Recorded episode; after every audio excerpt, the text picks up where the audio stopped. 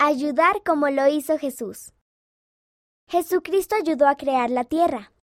Jesucristo ayudó al Padre Celestial a crear el mundo en el que vivimos. Ellos dijeron a Adán y Eva y a sus hijos que cuidaran la tierra. Nosotros también debemos tratar a todas sus creaciones con bondad y respeto. Puedes leer acerca de este relato en Génesis capítulo 1. Puedo cuidar la tierra. ¿De qué modo puedes ayudar a cuidar el mundo que el Padre Celestial y Jesucristo crearon? Ofrece una oración y haz un plan para ayudar. Sigue tu plan. Yo cuido la tierra llevando a mi hermano y a mi hermana a caminar al aire libre, en el jardín.